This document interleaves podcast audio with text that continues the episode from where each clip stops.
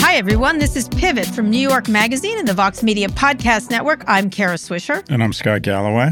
So, Scott, how was your long weekend? Uh, it was wonderful. Uh, so, I had the boys in New York, and it was Yeah. sort of a contrast in the difference between having an 11 year old and a 14 year old son. I, Yeah. I wanted to spend time with each of them alone, so I took my 14 year old son for brunch. And his favorite thing to do now with me is to try and just get through time with me and then ask if he can leave early and go home on his own. He loves to go Yeah. to take the subway. Yeah.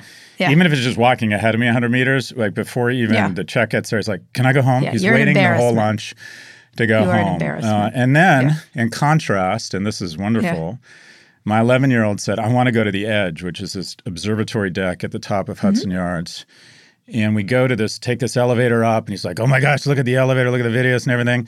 And we go there, and there's this thing where they have a clear cellophane or clear um, plastic or glass floor it's where you stare cellophane. down 100 stories. Cellophane would suck. And he literally Anyway, something. ahead. And he lays down. He's like, "Oh my god, lay down next to me. We'll get a picture. This will be awesome." And Oh, then wow. we we sit there, and he like looks around, and we're 110 Yeah. floors up, and he says, "Can I have a coke?" And I'm like, "What the hell? Go get a coke." Gets a coke, comes over, sits down, and he looks at me, and he means this. He's like, "Isn't this awesome?" and it's just like I have one 14 year old who nothing impresses him, and Yeah. I have an 11 year old, and everything is just Yeah. impresses him. It's really Yeah. I'm re- so I'm It'll really trying to lean and in and enjoy and, and not You take for granted uh, it it, it the wonder. shifts back and forth. I had a uh, we had a, it shifts back and forth. It shifts back and forth. It's shooting But one way with the 14 year old. It's shooting Yeah, towards how do I get away from That'll you? go for a while. That'll yeah, I think he'll get while. over that in about 20 years. No, No? before that. No, I had a great weekend in uh, in San Francisco with Louie. We What'd we you guys loved do? spending time together. When we not not recently, but the last time I he, he's in the he's in the woods right now. Louie's in the woods. Um, you know, we hung out, we went out, we walked around, we had dinner, we we had, we hang. We like each other. We like just like I hang with Dr. Swisher this week, my brother. Oh, by the way, by the I know. way, Let's discuss that. Hold on. He's left you. Hold on. He's broken up with you. your for- brother Yeah. Is having an affair with my boyfriend. And George has moved on. I Let's just say find out for a better man. on Twitter better man. that your brother, a doctor that I cannot compete with, is spending Sundays with Yeah. my boyfriend. They went walking today, I think. I think they went walking in the park today. Yeah, that's got to Okay, stop. I'm just saying it's a second date. That's got to date. He also shaved. Jeff had a beard. We went to Annapolis this week because my aunt got real sick, so we couldn't go out to West Virginia. But um, we went on a boat and stuff like that. And he had this beard, this sort of old man Jon Stewarty beard, and he shaved it off. I, I was like, "Where'd the beard go for brunch?" With he's looking good. He cleaned himself up for George Hahn. Just FYI. To, when I'm Just when I'm stuck on is I've never heard anyone in a disappointed tone say we couldn't go to West Virginia. I've never heard anyone say that in the exact my tone you just said. I wanted it. to see my aunt. But anyways, I tell your see my aunt. brother, hands off my Yeah. man. No, Hands off over. my man. It's so exciting. They're going to have a Hamptons wedding, and then you and I will preside over it. Obviously, you know what I mean. We'll have to be the, the the presiders. It'll be great. I'm, I think Jeff's wife would be kind of pissed. She's fantastic. It is just hilarious. Are you gay? Are you gay? Let's have Are a you sure you're not gay? Not gay? Anyway, uh, Your I wife's so pretty. You have sex with her? Jeff, I'm like every summer is also very solstice, like clockwork. Yes, indeed. Uh, and in any case, I'm Jeff and I are going to my nephew's wedding this weekend, along with my mother. Everybody, we're all coming together. My ex-wife, uh, et cetera, et cetera. Anyway, uh, today we'll talk about the surprise announcement from Sheryl Sandberg, which I just hold back just for a second. Okay, we're not going to get to that yet. We'll look at the FTC's pursuit of Amazon. Mhm. Also, we'll take a listener question about innovation. But first, a economic hurricane is coming, according to Jamie Dimon. Mhm. He made the comments at a conference this week. He says the company's praying for quote bad outcomes. What the hell, Jamie Dimon? What what is That? speaking of someone who's presided over some bad outcomes. What what in the world does he mean? What do you think? I like Jamie Dimon a lot. I think he's one of the few I know you do. few leaders who Yeah. calls it as he sees it. And Yeah. even even if it costs him, he he was one of the first guys. He said it before it was cool in the midst of the euphoria that I think crypto crypto is is you know Yeah, something near a scam. He's like, we got to play in it. I get it. We, we have to make some bets in case I'm wrong, but I just don't. He basically said, I just don't get it. And he wasn't afraid to say that. I think a lot of us, especially of a certain age, feel bullied into like saying, well, there's got to be innovation here, even if we don't think that. And at the same time, oh, I do think that, but I'm sorry, but go ahead. Even at the same time, if we do think, you know, we do think it's there's likely something there. The uh-huh. people people who think it's a total scam get angry. It's again, it's there's yeah. no there's no being in the middle, and I think Jamie Dimon no. is is unafraid to call out stuff. And by the way, yeah. he's right. Uh, uh, right. He's he said something that I thought he was, also has done some deals. Come on, Jamie Dimon's right in the middle of a couple of bad, like a ton of bad internet deals. I know we know. Well, it would be impossible not to. They're they're exactly they're arguably the premier investment bank in the world. They they do correct. more deals than he's anybody involved else. in this Twitter deal. I, he's on Elon's side, right? Yeah. Um, but he said, let me just finish the thought. He said, okay. and I love this quote about recessions. He's, someone said, "What is a recession?" And he said something that happens every seven years. And oh, right it's been 13 years and he's just he's just looking at economic history and saying right yes when interest rates yeah. when interest rates are this historically low and inflation is this historically high and you have yeah. inflation I, I mean he just looks he looks at all the numbers and goes how do the instruments here read anything but bad weather ahead? Right. And he's not yes, afraid correct. to say that. Yes, because what's correct. unfortunate, eh, people are giving Janet Yellen shit. And the reality is, she said, I was wrong about inflation. And I yeah. love that when a politician yeah. or a political appointee actually yeah. has the backbone to say, Yeah, I got it wrong. You just don't hear that anymore. And you don't hear heads of investment banks or people in finance doing anything but being cheerleaders anymore, which right. is not healthy. So right. I'm, I'm, anyways, I agree with him. And I think, as okay. usual, Jamie Dimon is calling it as he sees it. Nonetheless, what does bad outcomes mean from your perspective? Well, bad? Uh, the bad, I mean, everyone's wondering now whether it's going to be a soft or a hard landing. And how bad, mm-hmm. how bad could it get? And y- yeah. you've seen periods where the market has gone flat to down for 10 years. Housing starts or housing is already cooling off really fast. Right. It's gone from white right. hot to hot to looking like it's it's going going going cold really quickly because of increasing yeah. mortgage rates. I mean, spending well, down, expected. debt up, the yeah. the S word, stagflation, where you have both yeah.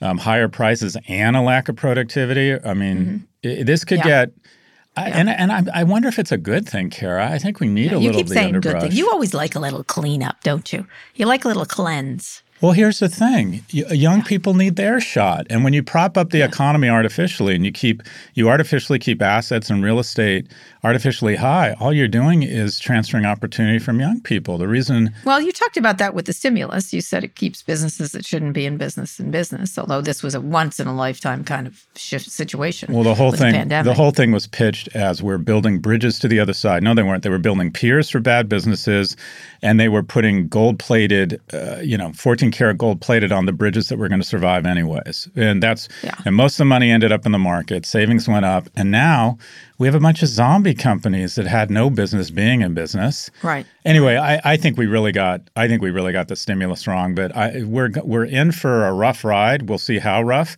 And you know yeah. what? It's a good thing. It's part of the cycle of the economy. It's not as long as it's not a, like a crazy hard landing. The cycle of the economy. It's the circle of life. Circle of life. Circle there you go. Life the hurricane comes and clears out the savannah. There you go. Is there hurricanes on the savannah? I don't know. I don't care about mixing metaphors. I don't think so. All right, Jamie Dimon. We'll see what happens. It's, it's a pretty good bet. Uh, I don't think it's the most uh, shocking prediction at all. Anyway, a Texas law that regulates how social uh, networks moderate content is on hold again after the Supreme Court blocked it on Tuesday. It's waiting. It's not the end of it. The federal appeals court will consider the law soon and could return it to the Supreme Court. But they didn't sound too pleased with it. None too pleased with it. It was interesting, and it was a weird gr- uh, amalgamation of people on either side of it. It was not your what you'd think uh, uh from a from a political point of view. What thinks you of this? Let me, uh, to be honest, Kara, I, I, have a view on it, but it's an uninformed view, and I think your view is probably more informed. You go first here. I think these are private companies. They can do as they damn well please. Hundred percent. That's what I think. That's 100%. all. I don't. I don't think if the government government can't make companies take up or put down or keep up anything. They can decide if owners, like say Elon Musk, wants to let all hell break loose and all this shit flying, he can have a shitty flying social media site. If he doesn't, he doesn't. That's I don't know. I just feel like companies have uh, free speech too, and they can do whatever they want. And so it's appropriate that the Supreme Court blocks this if they believe in free speech. I don't know. Yeah, I don't think free speech is absolute. I think if the, if if lawmakers sort of say, look, you have to be subject to the same libel laws if your content is inciting violence, is spreading misinformation that results in economic or personal harm around healthcare, around serving serving people content that turns them into radical fundamentalists or whatever it might be. I, I think if they Texas had said, "Look, you've got to be subject to the same liability laws as the rest of our media companies here," that's Yeah. one thing. But this was purely political. It's Yeah, we don't so like. Yeah. We don't like the fact that we're gonna we're gonna politicize and create this uh, foment this falsehood that you are moderating conservative content, and all the research actually shows if there's Yes. a bias of these algorithms, it's biased toward elevating Yeah. conservative content because conservative content, and again, I don't think these companies or algorithms are inherently malicious, but what you find is the truly crazy shit on the right from Representatives Gosar Mm-hmm. or uh, Taylor Greene is so incendiary and so Yeah. stupid. Did you hear? She, we're going to not have any straight people in a few years. All I do is make straight people.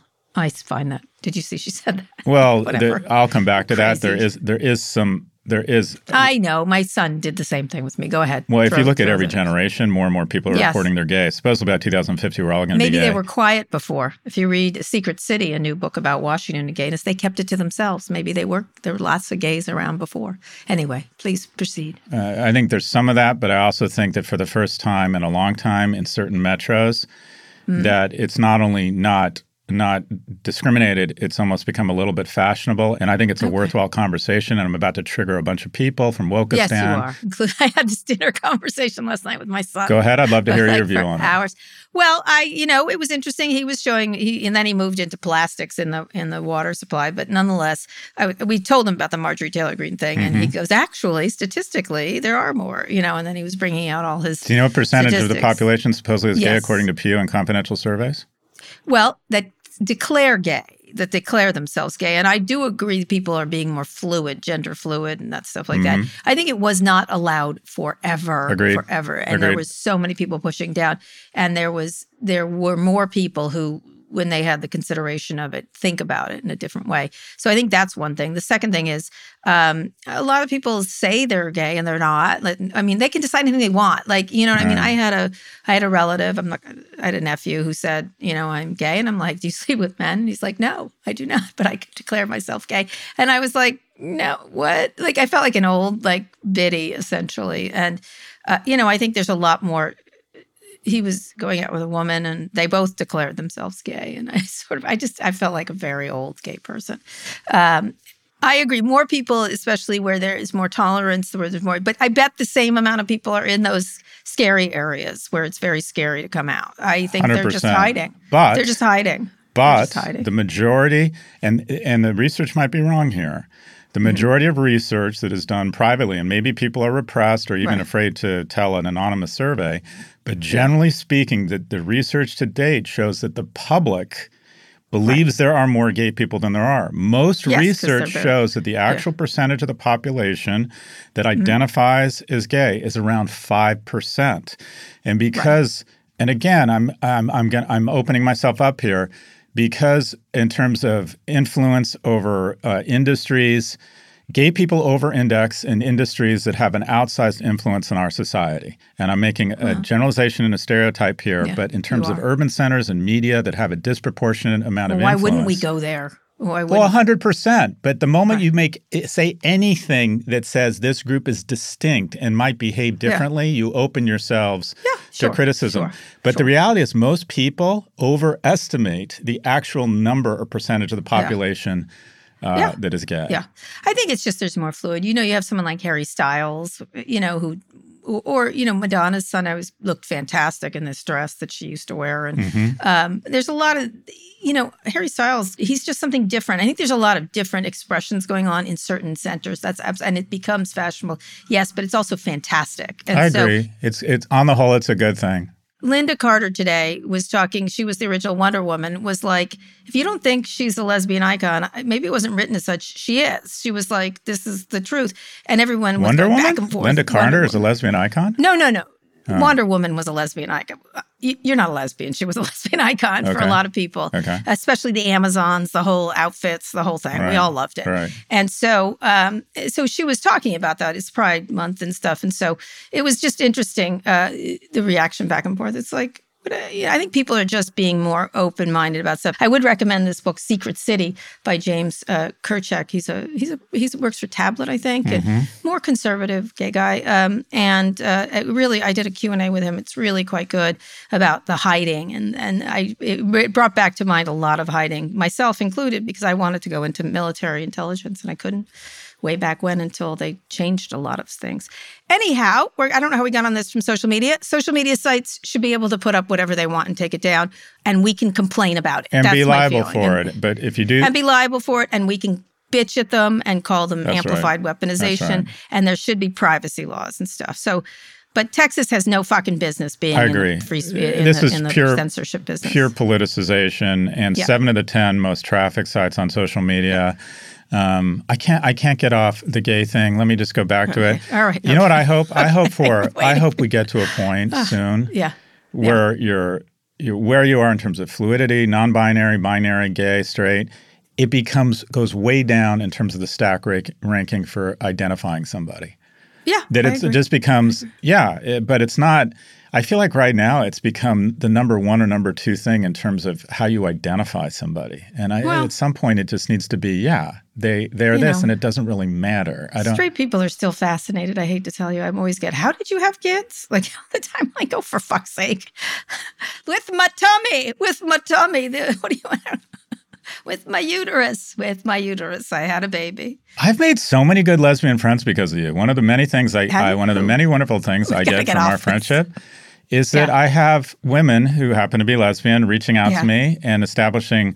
Uh, uh, one woman who's a fairly well-known and a fantastic, fantastic journalist is like been so yeah. kind to me because of my relationship with you, and I've established Ooh. kind of a nice friendship. Uh, you have opened up so many nice friendships uh, for me. I'm being You're very sincere. well, now you've lost George Hahn, so I don't know what to say. That bitch, Dr. Swisher.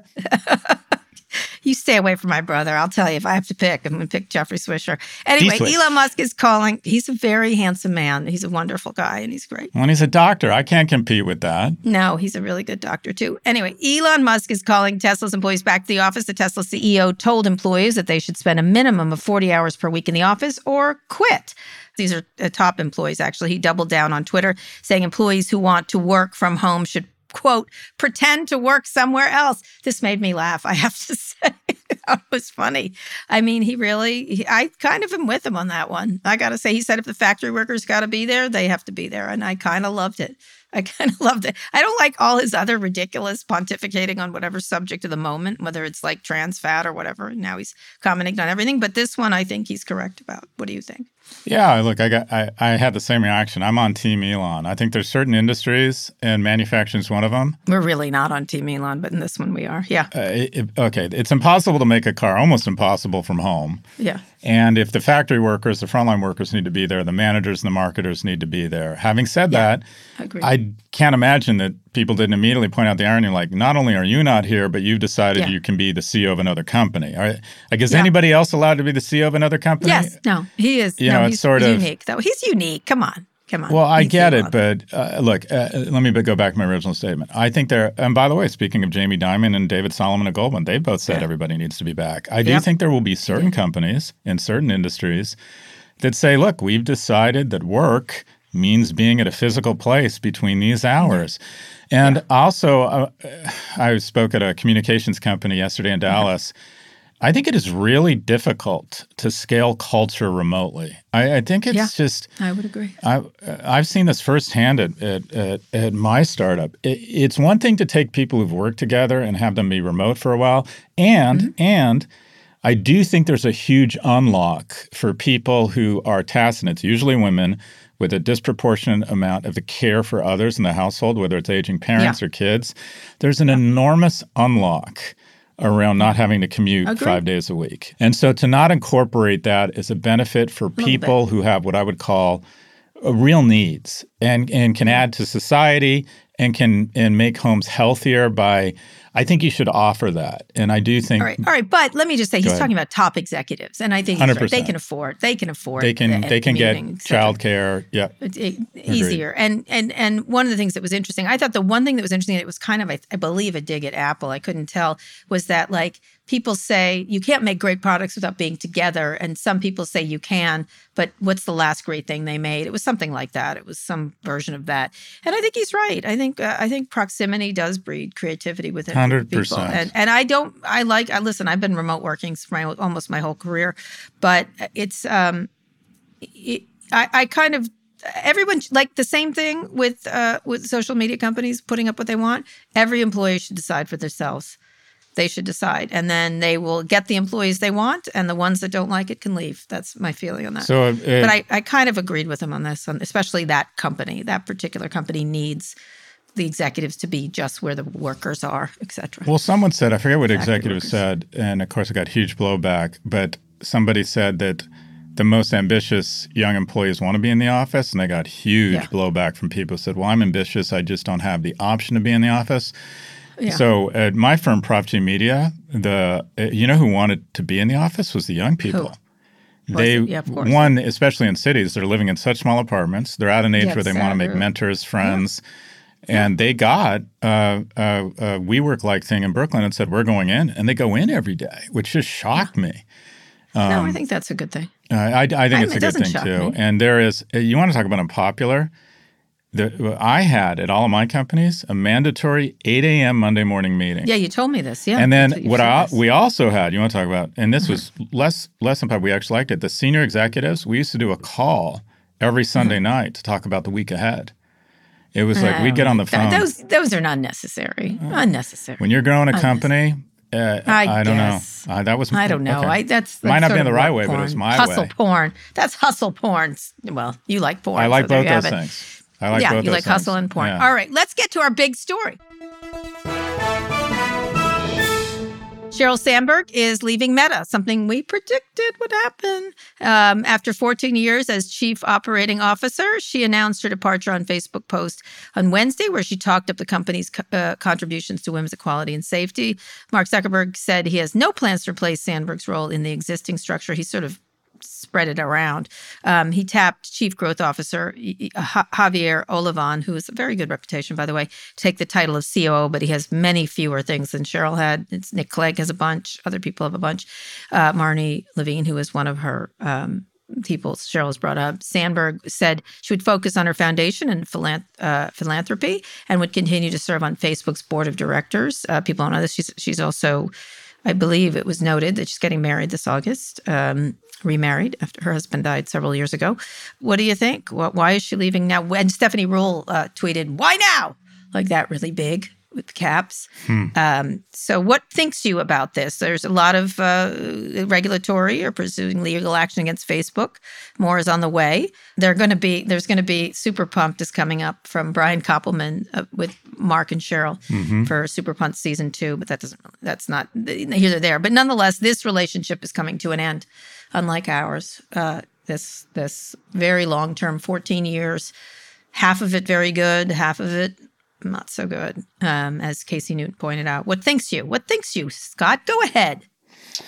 Well, look, uh, first off, I, I just think you have to acknowledge that you know, Gates and Ballmer, uh, Jobs and Ive, um, and Zuckerberg and Sandberg are right up there in terms of creating shareholder value and building an unbelievable business which isn't easy. I mean, they create they basically created or dominated or are the iconic technology firm in a space that has become increasingly important that no one even imagined. So, and she was the adult in the room. She was 38 mm-hmm. when she joined a 23 year old. That's correct. And big mm-hmm. companies and organizations all over the world said, um, and Casey pointed this out. It's sort of like the first seven years and the second seven years, but the first seven years, she established herself as one yeah. of the most competent, socially minded people in business. And yeah. you just have to not acknowledge that is to say yeah. is to not is, is, to not have any nuance. She built that business. She built the key part. That business was chaos before that. Before, believe me, I covered it. And guess who scooped that story that she went there from Google? Kara Swisher. Um, nonetheless, she she changed that company's profile. It was 100%. it was really a chaos factory before that. It really was. He couldn't have done it without her. The, and some people think that's a bad thing, of course, because he couldn't have done it without her. The, um, the interesting thing is that if she had left in 2015 or 2016, I think yeah, she would be 16. either she'd yeah. be governor or she'd be probably one of the premier candidates or names being tossed around to potentially get the Democratic nomination in 2024. Yeah, um, I would agree. I think she was on such an incredible trajectory. And here's what the last seven years are. Um, she's also going to be known as kind of the the dark knight or the high priestess of really dark communications. Yeah. And that is yeah, whether it was digging things. up dirt uh, uh, that ended up being anti Semitic on Soros, whether it was spreading lies about assaulting teachers on TikTok, whether it was going on the media and saying other platforms didn't have the security measures yeah, we did was... January 6th and having all media go, yep. okay, now you're just lying to us. Whether yeah. it was a 900 person PR and comms department where there seemed to be a couple hundred people doing nothing but managing her her obsession with the perception of the Russian hack instead of she seemed yeah. to be spending more time managing yeah. her perception and delay and obfuscating the public's perception of really bad things at Facebook uh, rather than actually addressing the problems. And here is the conflict. And it, this is the difference between whether she will be a viable candidate for office which I think she absolutely plans to do, and whether she's kind of a footnote in history. And that is, she has positioned herself as someone who's an enormous and powerful advocate for women in the workplace. And she's written eloquently about it. She's a powerful figure. She sets a great example for women in the workplace. At the same time, just as George Carlin said, if you're pre birth, the Republicans got your back. If you're preschool, you're fucked. If you are a woman at work, you could argue that Sheryl Sandberg has your back. If you're a 15 year old woman who suffers from an eating disorder and Facebook serves you up an algorithm for a uh, extreme dieting website, you're on your own. And this yeah. is the conflict and the and the tension around Sheryl Sandberg's legacy. Is it to position herself as an advocate for women and to have played a key role in what is, at the end of the day, a massive uptick in depression, especially among teens, especially among girls, right. is the conflict, the irony, the tension that is Sheryl Sandberg. So I think it's going to be yeah. very interesting how what her legacy is. You're being rather kind. You you had called her a number of other names before, which is interesting. You're being very. I like this. I like this analysis. I would agree with you. I think she is a complex figure, and um, you know, people always think I'm too nice to. I do. The reason I'm too nice to is I think it should focus on Mark Zuckerberg. And That's often, fair. whatever the case is, whether it's Hillary Clinton and Bill Clinton, whether it's Amber Heard and Johnny Depp, they both sound vile. You know what I mean? Uh, like addict versus addict playing out right, real time. And, and and but she gets the Amber Heard gets a bulk of the problem here. If you look at the British case, you're sort of like Johnny Depp's a scary character. So I think that one of the problems she had was was what the thing that got the company into a great space is exactly the problem she had later when it got to be more serious. And she may not recall this conversation. I actually do have to call her and ask her because it's going to be in my book where I called her around 2060. I had er, I had thought she should leave the company when Dave died in May of 2015. Hmm. I like Dave very much. I would consider him a friend. Um, and people loved him. I thought that I've never heard anyone wonderful. say anything bad about him. I, he was a wonderful guy. Yeah. He was a very good judge with her. He was a very good person who would help probably, you know, reflects well on give her, her right? Great advice. Yeah. I think he would stop her from doing some of these things. I that was would be my my he he he, he was just a very good person and someone I think who would have been a good influence on her had he continued to live. It was a tragedy that he died. I think that he I think she should have left then. And you're right, her legacy would have been very different. She could have been she she has a hard time being um not being smooth. I don't know what else to say. She's such a like a smooth operator of an executive, you know, very perfect, very with the hands, the every everything about it. And I think she just felt like she, I think Mark was very kind to her and personally too when Dave died and I think they developed a bond and so she was loyal to a fault and also was part of it too. So wasn't listening. And we had a conversation about the Russia stuff in 2015, maybe. And she said I was overstating it. I said she was underthinking it. And I said, we'll see what happens, but you, you've got to come clean. And um, I think she was, I think when she did the, the thing on January 6th, about January 6th, that was really sort of the top of the don't do this. What are you doing? Why are you doing this kind of thing? But go ahead. You you pointed this out to me, and you're absolutely yeah. right. At right. the end of the day, the real blame or the real credit lies with the top guy, and it's a guy, and it's yeah. Mark Zuckerberg. And I think Mark yeah. Zuckerberg is brilliant. And quite frankly, I think he weaponized Sheryl Sandberg. He immediately recognized. Oh, he immediately recognized that she is incredibly compelling. She's incredibly charismatic. Indeed. She is an icon for 51% of the population. Let's weaponize her and turn her into the ultimate heat shield against any sunshine that shows what is actually the fuck going on here because it is pretty ugly. And he deployed her brilliantly. And here's the thing there, are been, there have been executives who have lied more than Sheryl Sandberg. There's never been yeah. an executive who has lied longer. No one has ever survived the number of blatant falsehoods for as long as Sheryl Sandberg. And he deployed it brilliantly. And everyone after her, whether it's Nick Clegg, or the guy who was running PR before her, Kevin Rose. No one has had the half. Elliot Schrage. No one has had the half life of of bullshit before the media yeah. goes. You know what? You're just being paid to lie, and we don't yeah. believe anything you say. Sheryl Sandberg was the premier weapon of mass distraction ever deployed on the business community. And Mark Zuckerberg was brilliant. And unfortunately, yeah. if she had left left six years ago, I, yeah. I, think she genuinely would be a viable presidential candidate. I agree. I agree. I think she would be. Uh, I think she would have moved away. I think she might have uh, done some really interesting things around her foundation. I think she, you know, it's interesting. I think about what she's going to do next because philanthropy is what she's talking about. I don't think she's going to start a company. I don't think she's going to run a company. She's hundred percent.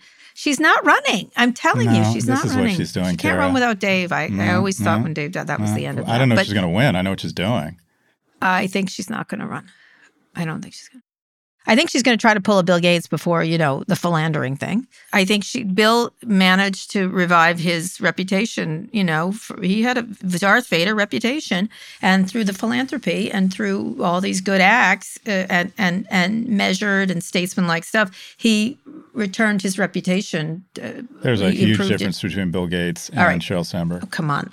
Go ahead. All right. Tell me. I me. think Bill Gates manages his reputation as a function of wanting to solve really big problems. And I think he'd rather stay out of the limelight. Okay. I think Sheryl Sandberg will use her philanthropy solely as a means to set up everything to run for Dianne Feinstein's seat in 2024.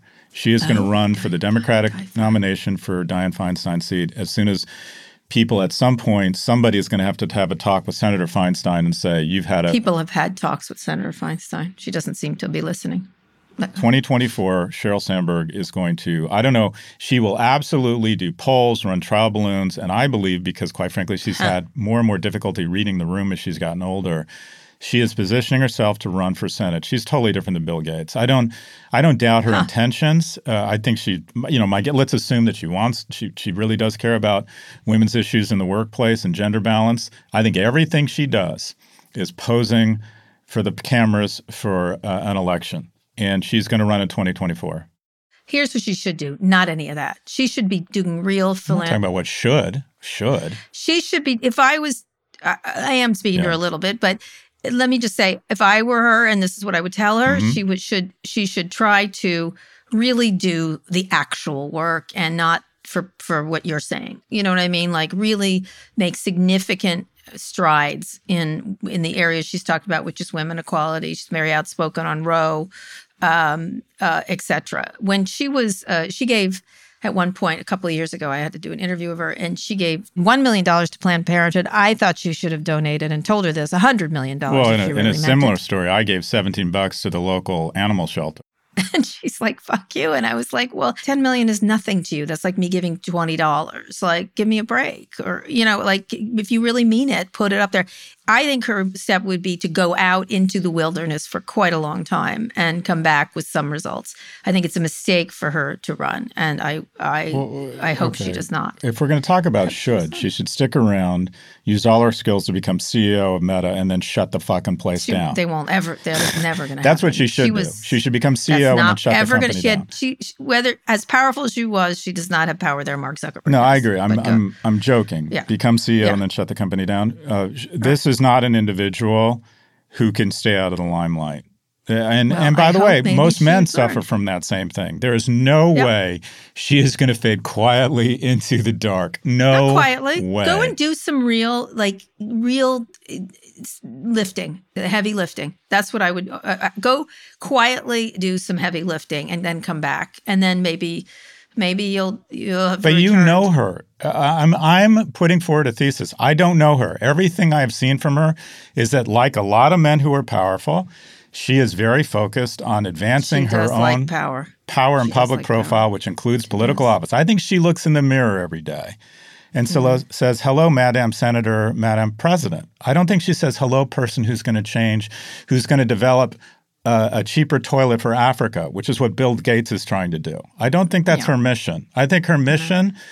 Is to be an elected leader and increase her power. And by the way, there's nothing wrong with that. That's what most men. I think she should spend her money to do a local election media stuff. And really, I, if I were her, I'd start buying up local media sites or something like that. Uh, you know, they're looking for a chief of staff for a foundation. Do you want to apply? Shall I apply? Should we apply? She has a foundation. Oh, that's right. That makes oh, yeah. sense. Yeah, yeah, she's a bit. Well, they all have them, but um, I would, I would really, I hope she does not do that, and I hope I get a chance to tell her that. Um, I probably she might listen to this. Um, I think she needs to go and do the real work, and uh, and I, and by the way, let me just say from the reaction of just one tweet I made, people have not, do not forgive her and never will. They think she destroyed democracy.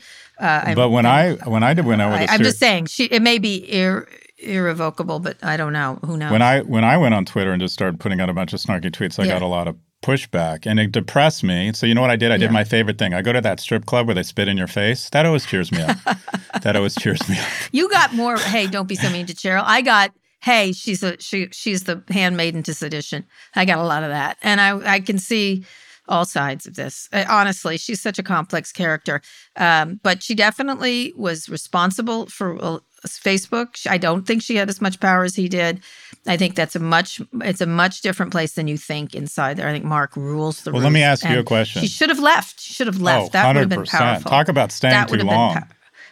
She should have left. Um, um, because if she, I mean, again, she left in 2015. I think she would be her name every time you talk yep. about presidential contenders. Her name would be mentioned. Let me ask you this, and it's a sincere question: yeah. Has yeah. she been a net good or a net negative for women? I, I, don't think she should represent all women. I don't. I think that's, uh, uh, you know, has Lindsey Graham been a net good or negative to men as Trump? Like, I don't think. I don't think it's a fair thing. I don't think it's a fair thing. She's a she's an executive, and so I'm not going to answer that but, question. okay, it's absolutely a fair question, Kara, because she's tried to position herself as the premier advocate for women. Lindsey um, Graham isn't saying I'm representing heterosexual men. no, you shouldn't. Um, I think there's a lot of complex characters in the feminism pantheon. I don't know. I don't think anybody represents anything. Madeleine Albright, an enormous positive uh, for Probably. women. Uh, Hillary Clinton, I will say, I think Hillary Clinton has been a net positive for women. Not always, not always, but she will be. I think she will be. Well, okay, net. I'm using the word net. Net. Net, net. positive for women. Sheryl Sandberg question mark. I mean, no matter how you slice it, Sheryl Sandberg has created more wealth for people through her efforts at Facebook than most executives in Silicon Valley. I just I like look at some of these baby boys that behave so badly Agreed. and then we let Agreed. them go on and laugh. Ha ha ha! It's so funny when Elon insults trans people. Yeah, anyway, um, in, in any case, Sheryl Sandberg is never going to do something like that. So let us just read. We've been predicting this for a while. Let us play ourselves to give ourselves some credit. What do you think? I couldn't predict anything that Mark Zuckerberg I, is planning I to do. think they're I both he and Sheryl are going to move along. I think both I think of them. Mm-hmm. Hmm. And do you think they'll bring in someone from the outside to be that would be I think that would will. be the shareholder driven thing to do to hit the reset button because Sheryl's not going to take over for him. That's Right. not going to happen Right. uh, now because they need to clear the whole thing out. And I think it's a perfect. The Bezos move gives them a little more op- uh, permission to do this. Just so you know, the Sheryl Sandberg and Dave Goldberg Family Foundation oversees two nonprofits that build on the work of Sandberg's books, leanin.org and optionb.org. Uh, so we'll see. We'll see what happens. But uh, I, I really appreciate your your analysis here. I thought you were just going to yell, but you didn't. You had some very good analysis here. Yeah, but I I mean this sincerely. You opened my eyes to the fact that Scott, at the end of the day, it's about number one. And I, I actually, everyone, you just said he was very kind to her. I think he absolutely weaponized her. I mean, Cryo River, she made a billion I'm talking dollars. about the reason she was so loyal to him. I think that it, there was a lot of closeness after Dave died in terms of the both him and Priscilla. I think there was I, a lot. I okay again, armchair therapist. I think is a fucking sociopath, bridging psychopath, and uses stuff like that to say and go out there and go out there and tell them we're proud of the progress we've made around January uh. 6th and see if they go for it. Uh, See if yeah, they I can't for believe she did that. That was I. I texted her. I was like, "What are you doing? What the So hell?" So I don't. But you're right. You've always said you've been consistent. At the end of the day, it's about the, the CEO. the and he controls the company. and he's still there, and he's still there. Right. He's still running it, and he's betting it all on Meta oh, how much do we love that? That makes me so happy. by himself. Anyway, we're going to a quick break. We'll do it very quickly. We'll talk about FTC's pursuit of Amazon and take a listener question about innovation.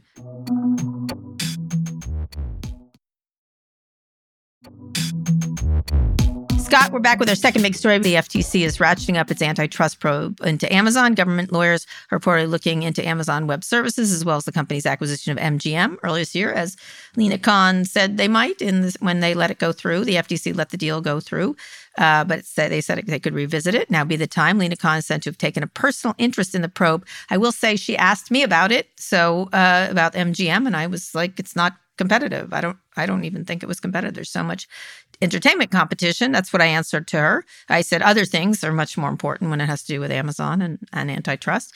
So what do you think? Uh, Amazon Web Services has $13 billion in operating income in 2020. MGM sold to Amazon for 8.5 billion. If you look at the cloud hosting in the top 100,000 websites, Amazon has 34% market share. That's bigger, but I still think there's a lot of competition. A- AWS outages affected everyone from Netflix to Disney Plus to Coinbase to Pinterest.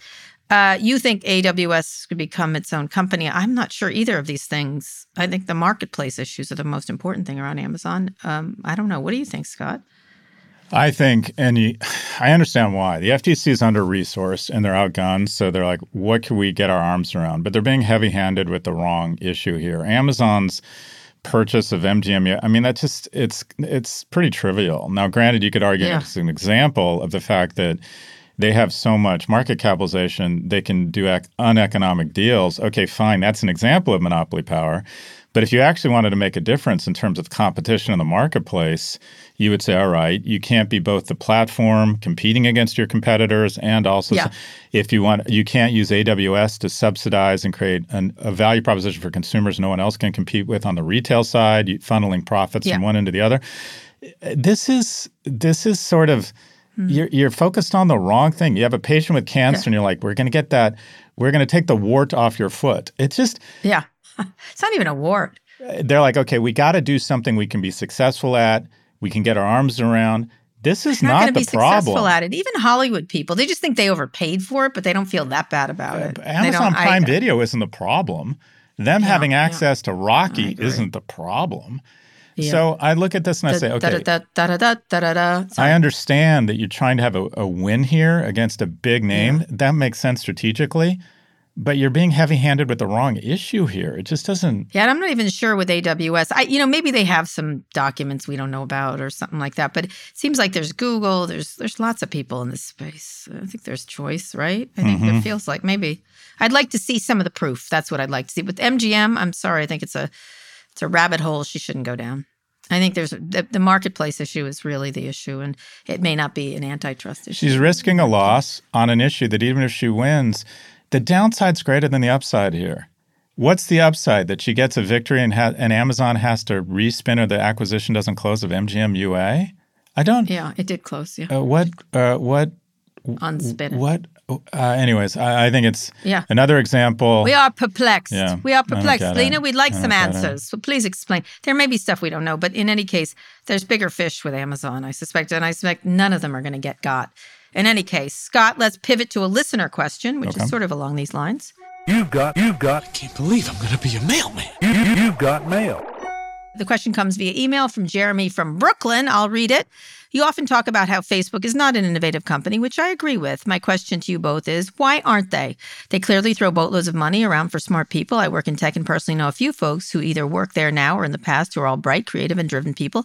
So I can't imagine lack of talent is the problem. Why does Facebook tend to fail at creating innovative products despite access to the same capital and talent, whereas a company like Apple or Amazon uh, often succeed? I, I don't know what to tell you. Jeremy, some things people aren't innovative. They just aren't. They're just not. I, there's some cultures that aren't innovative innovative, that aren't fast moving. Um, and they just, I can't, there's all kinds of reasons. Either they're fearful or people are safe with all their money or, um, God, there's all kinds of reasons companies, they don't have to be.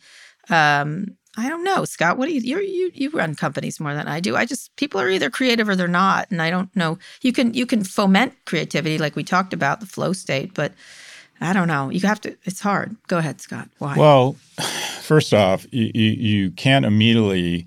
The term innovation has become almost meaningless because it's used so often. Yeah. And if you look at economic history, it's not the innovators that create the most shareholder value. Um, Facebook was not the first social media platform. Remember Friendster? Um, uh, Apple was not the first company in object-oriented computing, nor were they the first company to have an MP3 player, nor were they first. I mean, it, it, it's not the innovator that creates shareholder value. They get mud on their face and arrows in their back. It's the company that takes someone else's innovation and runs with it and does a better job of it. Now, what's unusual about Facebook, to to his point, or to Jeremy's point, is that they have been less able to diversify their revenues than anyone else. So Google gets real revenues from YouTube, Amazon gets enormous revenues from AWS. AWS. Facebook's percentage of revenues that they get from advertising has gone in the wrong direction. It's gone from like 90% to 97%. Yep. And if I were to try and devise a strategy to undermine, kneecap, uh, weaken um, the corpus that is Facebook, I would invent – this distraction called the metaverse and specifically the Oculus to pour billions of dollars yeah. down a sinkhole. Not only are they not innovative, but they are so, in my opinion, they've created a culture, and I think this goes back to Sheryl Sandberg, where I think Mark Zuckerberg, I, I don't know this, but I think for them to not to, to be going this hard, this long at the metaverse, it just shows that you can't tell. I, I, I think this this thing already no one told them to stop. I can I can see this yeah. room already. Let me just say, I, I, have been in discussions with Mark and many other people. I could spend hours with Evan Spiegel talking. I can spend mm-hmm. hours with Kevin Systrom, Brian Chesky. I'm just trying to name some, some of the creative mm-hmm. people. I think, or, you know, Tim Cook is fascinating to talk to.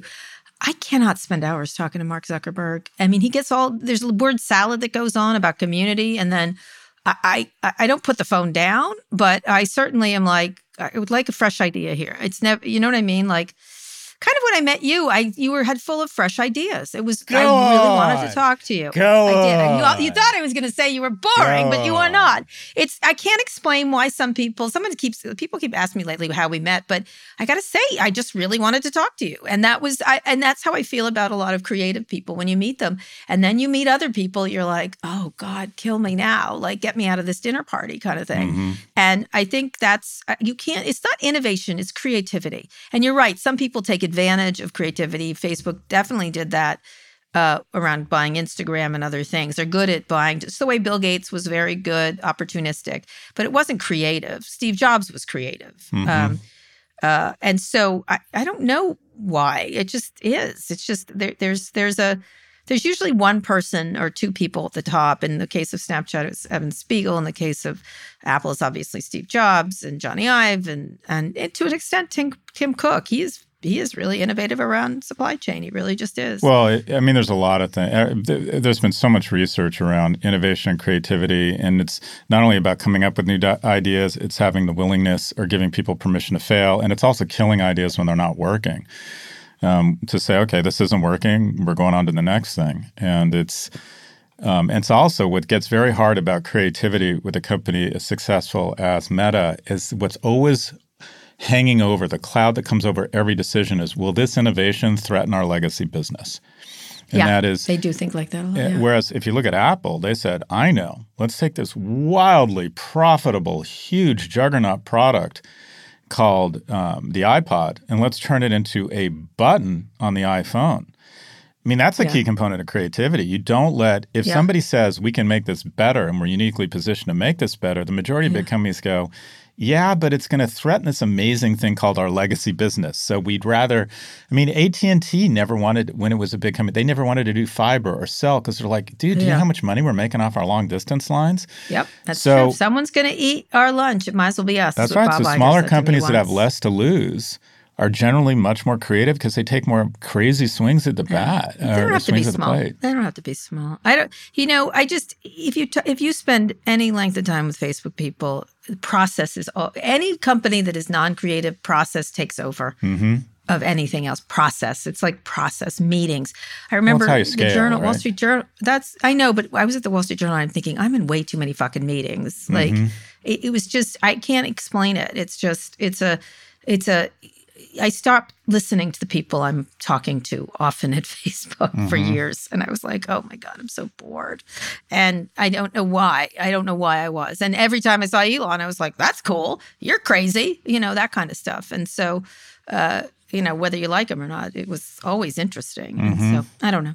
Good question, Jeremy from Brooklyn. But I have to say, that is how I felt when I met Scott. What a creative mind he has. So anyway, That- that's right really the nicest thing that's happened to me all day. You were. It was true. I was Thank like. I, I also saying that. said, "What an asshole!" As you know, I aspire to said, be "What- creative. What, a jerk! But wow, I didn't think. I don't mind that. Anyway, I don't mind that at all. I know, I know you don't. I don't mind know that at all. don't, Which is why we get along. All right. If you've got a question of your own you'd like answered, send it our way. Go to nymag.com slash pivot to submit a question for the show or call 855-51-PIVOT.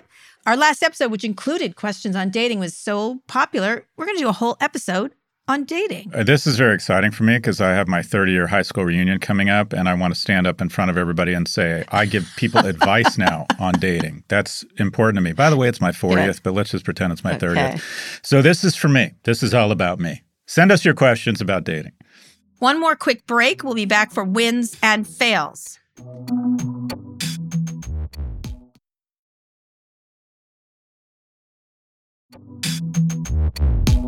Okay, Scott, I'm going to go first. Go ahead. Top Gun now has a record for the biggest Memorial Day opening weekend. Great movie. It made an estimated $156 million this opening weekend. It marks the biggest opening of Tom Cruise's career, which Matt Belloni predicted in our last quarterly predictions episode. I predict that Top Gun Maverick, which comes out on May 27th, will be the biggest opening weekend of Tom Cruise's career. Um, let me just say, I'm thrilled by that. I'm wearing a fighter school T-shirt. But that said, let me just say one thing that Casey Newton pointed out. But his mom Sally doesn't want to hear us talk about Top Gun. I'm not going to say why, but she has issues around the Scientology, and so Oh, God, uh, really? let we us can't not- enjoy it- movies now because of people's I know, but I'm just going to point it out. Some, not everybody. I got a couple of people saying that, and I get it. I just think it's. I think it's been around for a long time. Tell uh, us, mom, when Tom someone Cruise's is that career. good looking, you forgive a lot of their shit. You No, just you you, got to forgive forgive a lot of their misgivings. repulsive that antics good-looking. around Scientology. It- okay, Uh, and there you have it, Sally. Our discussion about. So can I make two observations about Maverick yes, Top Gun. 2? I, I went and Yes, saw go it. ahead. Um, But you need a win. my kids too. have now seen it twice. Um, oh, whoa! Really? Two things really stuck out. First off, there's just no getting around it.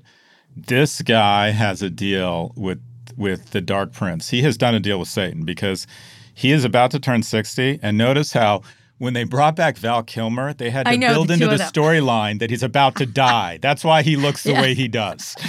And then they didn't even Because he was good looking, Val Kilmer. Oh my God! By the oh way, my God! not only like good looking, so much better looking than Tom Cruise at the time. not only good looking, and ex- Chiseled. an extraordinary talent. Did you see Real Genius or Top Secret? I did. He I can loved him. he I can loved him. sing and dance, and he has Yeah. great comedic timing. Val He did. At Willow, he's in a he's in a, a he was a rare talent, but to have him next to Tom Cruise, we Oh, man. had to give him near death cancer. And by the Oh, way, and he's then the actually neck thing, the neck thing old ladies wear. uh, the- so, he but has also, neck issues. in fairness to Val issues. Kilmer, he, I know. I saw the actually quite documentary. ill. Um, Yes. But notice how they didn't even dare bring back Kelly McGillis or Meg Ryan. No, Because guess what? did They, actually look their age. And they're like, we Yeah, can't have that. We have to bring in another freak of nature, Jennifer Connelly, who's 51 Yes. going on 18. And- Yeah, she looks I mean, she looks She looks amazing. and she was age appropriate, which I. But That was to nice, get a sense of how freakishly remarkable Tom Cruise is, they couldn't Yeah. bring anybody back unless they had cancer. Uh, Yeah, can I just clear up something about Jennifer Connelly's character? Someone was Yeah. like, "Oh, she's representing single mothers." She was the daughter of an admiral who probably by then worked for a defense company, so she probably was rich. They're like, "How could she have a bar, a Porsche, the house, etc.?" She was rich to start with. Okay, sorry. That was weird. Um, the other thing Okay, that I found really interesting is everything's become so politicized. Did you notice how they made Yeah. the enemy totally neutral, no flags? You could you didn't know if it was Who was Iran, China, or Russia. It's Iran, right? Iran. Well, okay, felt geographic. Here's the thing: if you think about it, okay, eh, the landscape sounded like around in nuclear f- nuclear materials and fusion react, all that stuff. Felt Iran. Except, except What?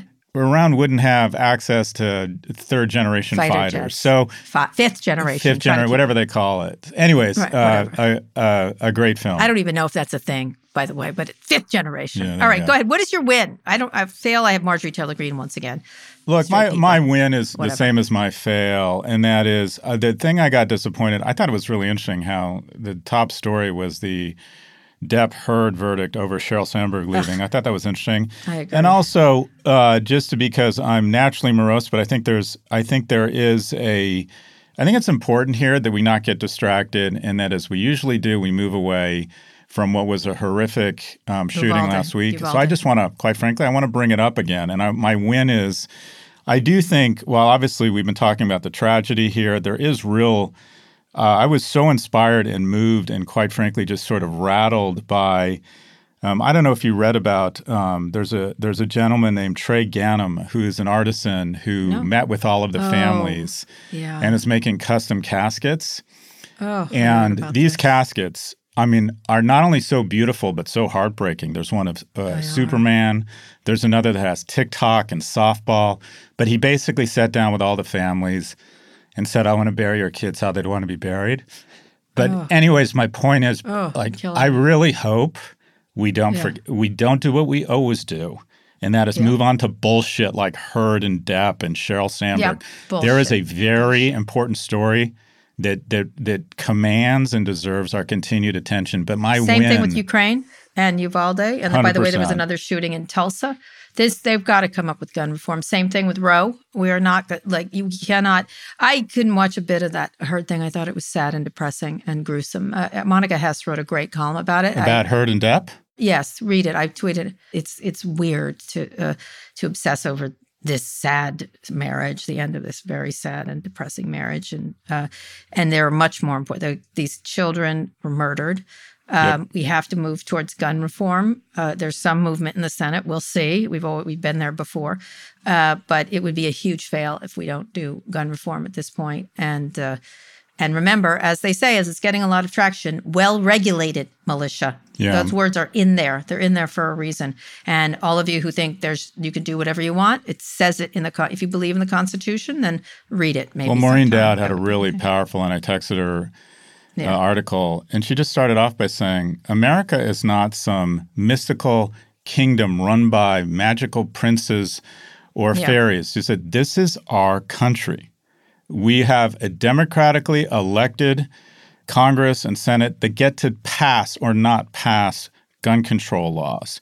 And she just, it was just a wake up call. Like, Yeah. don't get resigned. This isn't some fairy tale thing we don't have control over. We absolutely have control over this. 100%. But anyways, my win It is It becomes hopeless. It does feel hopeless, though. To be fair, my win is just the artisanship and grace and generosity of this gentleman, mm-hmm. Trey Ganem.